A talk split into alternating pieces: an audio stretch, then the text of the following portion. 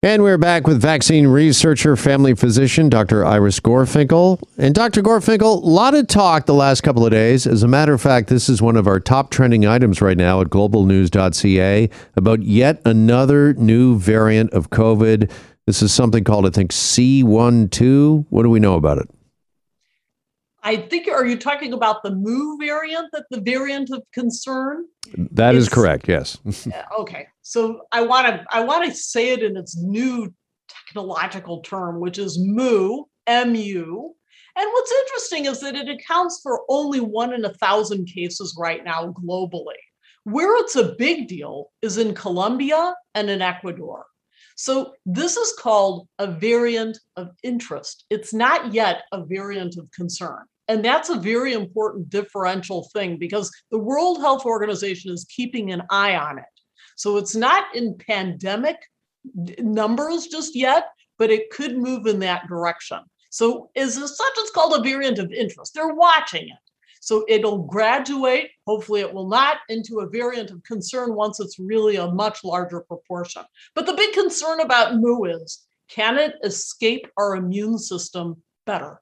So, can it escape the immunity we have from vaccines? Can it escape the immunity people would have from natural infections? And it has a certain group of mutations to this virus that would allow it to do just that. But so what? Does that mean it's going to graduate to become a variant of concern? It remains to be seen. Let's hope not. All right. Whether it's a variant of interest or a variant of concern, I think we can understand everybody's a concern about uh, the talk of any sort of uh, new variant. And of course, there's also a lot of concern still about the Delta variant uh, out there. And what would you say to those that uh, you know get a little anxious when they hear about this? Is this to be expected? I mean, what does uh, your experience tell you with the vaccines and uh, with viruses here? I mean, are different variants of COVID 19, is this something we're going to be talking about for some time? You know, we've gotten so spoiled here in Canada. You know, we're so lucky that so many of us are so vaccinated. That's just not the case for most of the world, especially for low income countries, where the vast, vast majority, we're talking 99%, don't even have one vaccine, let alone two. They don't have any access. And that's one of the major problems of vaccine hoarding because variants like the mu and other variants of concern, we have yet to hear about a whole slew of these because they are forming as we speak. Every single case represents yet another opportunity for that virus to mutate into some form that turns out to be either more infectious or allows it to escape our immune system. So let's not let's be realistic about that. And that's precisely why the World Health Organization lands so hard on let's stop the hoarding and let's share with low income countries. Because in truth, this goes back to that question you asked me. What if we could handle it as one country? I turn that question around and I ask you, what if we could handle this pandemic as a single world? Mm-hmm. That's a big thought. But the fact of the matter is, we could really keep the numbers down that way. All right. Meanwhile, also making headlines, Health Canada warning people against using a drug intended for horses to combat COVID. Uh, what's going on here? Uh, why are people doing this, Dr. Gorfinkel? You know, it's it's interesting. So we've landed on a whole slew of things that haven't worked. Let's go through that list. Chloroquine, hydroxychloroquine, vitamin D. Like we would love a simple solution. What is ivermectin anyway? So here's a drug that is used to treat river blindness. Okay, so it's caused by black fly bites. And what happened? For, you know, so I think this was sometime last year. There was a study that came out. Now, this was a very poor quality study. And it said treat with ivermectin, and the patient seemed to get better.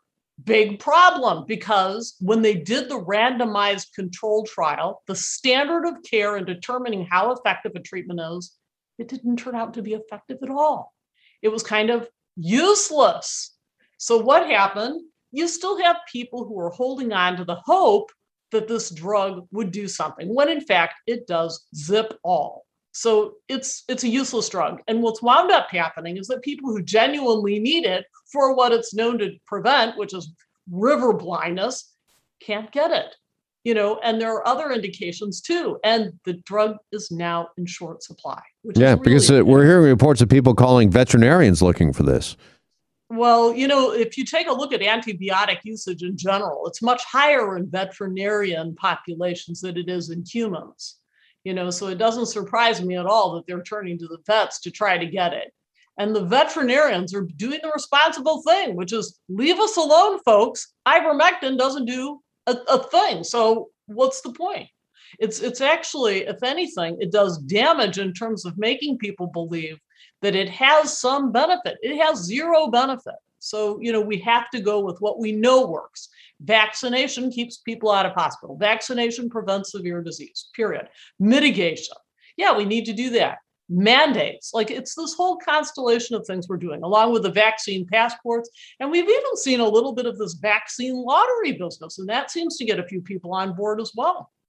All right, just uh, finally, Dr. Gorfinkel, I want to ask you about back to school because that is coming next week. And just how concerned are you? How much of a super spreader event could the return to the classroom and back to school be, do you think?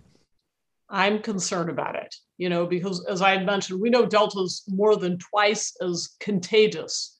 But what we do depends on making sure that everyone is as vaccinated as possible who can be of course, children 11 and under don't qualify for vaccinations. So, there we have to rely on the mitigation strategies that we know are effective.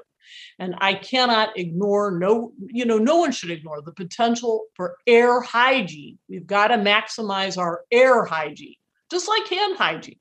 Air hygiene is making sure that windows and doors are kept open, making sure that box fans are not pointing toward children, and neither are air conditioning units pointing toward children or their teachers.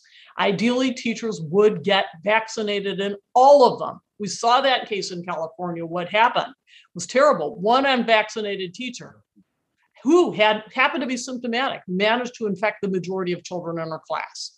So it's a big concern. Fortunately, kids do not generally get sick, but they certainly can transmit it to others. Mm-hmm. How soon can we expect a vaccine for those under 12? Oh, we had such great hopes for hearing some data by September. But the Food and Drug Administration in the United States and Health Canada are carefully watching the risk for myocarditis in individuals 4 to 11. And for that reason, the FDA has demanded that both Pfizer and Moderna get an, an additional 3,000 children into their trial. So that's going to make it a little longer. You know, we it, we're not going to have the data as soon as we hoped. So until that time, we simply have to rely on mitigation. Hopefully, by the end of the year, Health Canada will be looking at some eh, preliminary data. All right, uh, Dr. Gorfinkel, a lot to cover here on this uh, Wednesday afternoon. Thank you so much for breaking it all down for us, and thank you as well for adjusting your uh, schedule and joining us a little later than usual. Much appreciated. All the best. All right, there's Dr. Iris Gorfinkel, vaccine researcher on the latest COVID headlines. The biggest of which happened an hour ago. The Ontario government announcing proof of vaccination in select settings, including restaurants, bars, nightclubs, gyms, sporting events, movies, and concerts all beginning September the 22nd. We're now hearing from the NDP leader, Andrea Horwath. Uh, let's listen in for her comments on this just announced proof of vaccination. I want to start by uh, making a, a, short statement.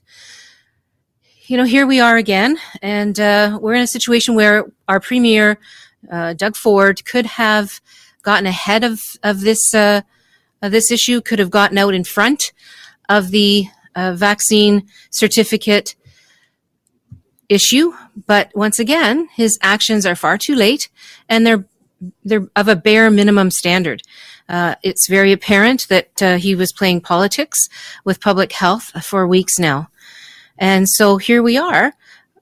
We're on our back foot. We're on our back foot when it comes to the vaccination certificate.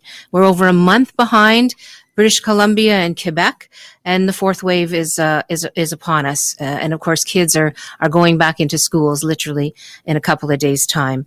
This looks like a pretty hastily slapped together plan by the premier. It leaves a lot of businesses out on their own to make some pretty tough decisions, uh, and it puts people uh, at risk. It looks like this government is more interested in not offending anti vaxxers than it is in protecting Ontarians. I think we have to uh, identify that uh, this certificate plan needs to consider equity issues and not leave anyone behind. It can't be just for folks who have smartphones. Uh, and we don't, uh, I was shocked, frankly, to see that yet again, uh, there's really nothing in place to deal with that equity. Uh, once again, it's an afterthought. Uh, apparently, they're going to cook up something, uh, but who knows what and who knows when.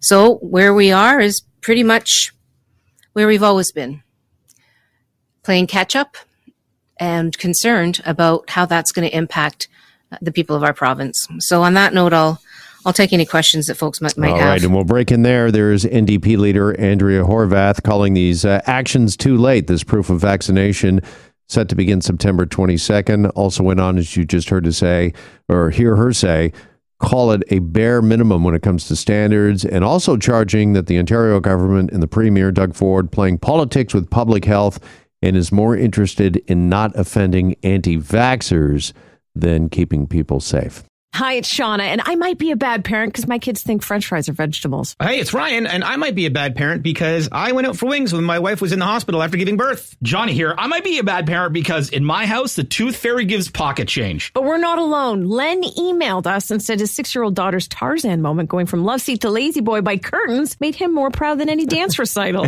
And Andy left his two year old at the rink. All right, guys, I'm sure we're not alone. Like Andy's kid. For stories and confessions like this, make sure you check out our podcast. It's called Bad Parents, and it's available wherever you get your podcasts. I left a glove at the rink.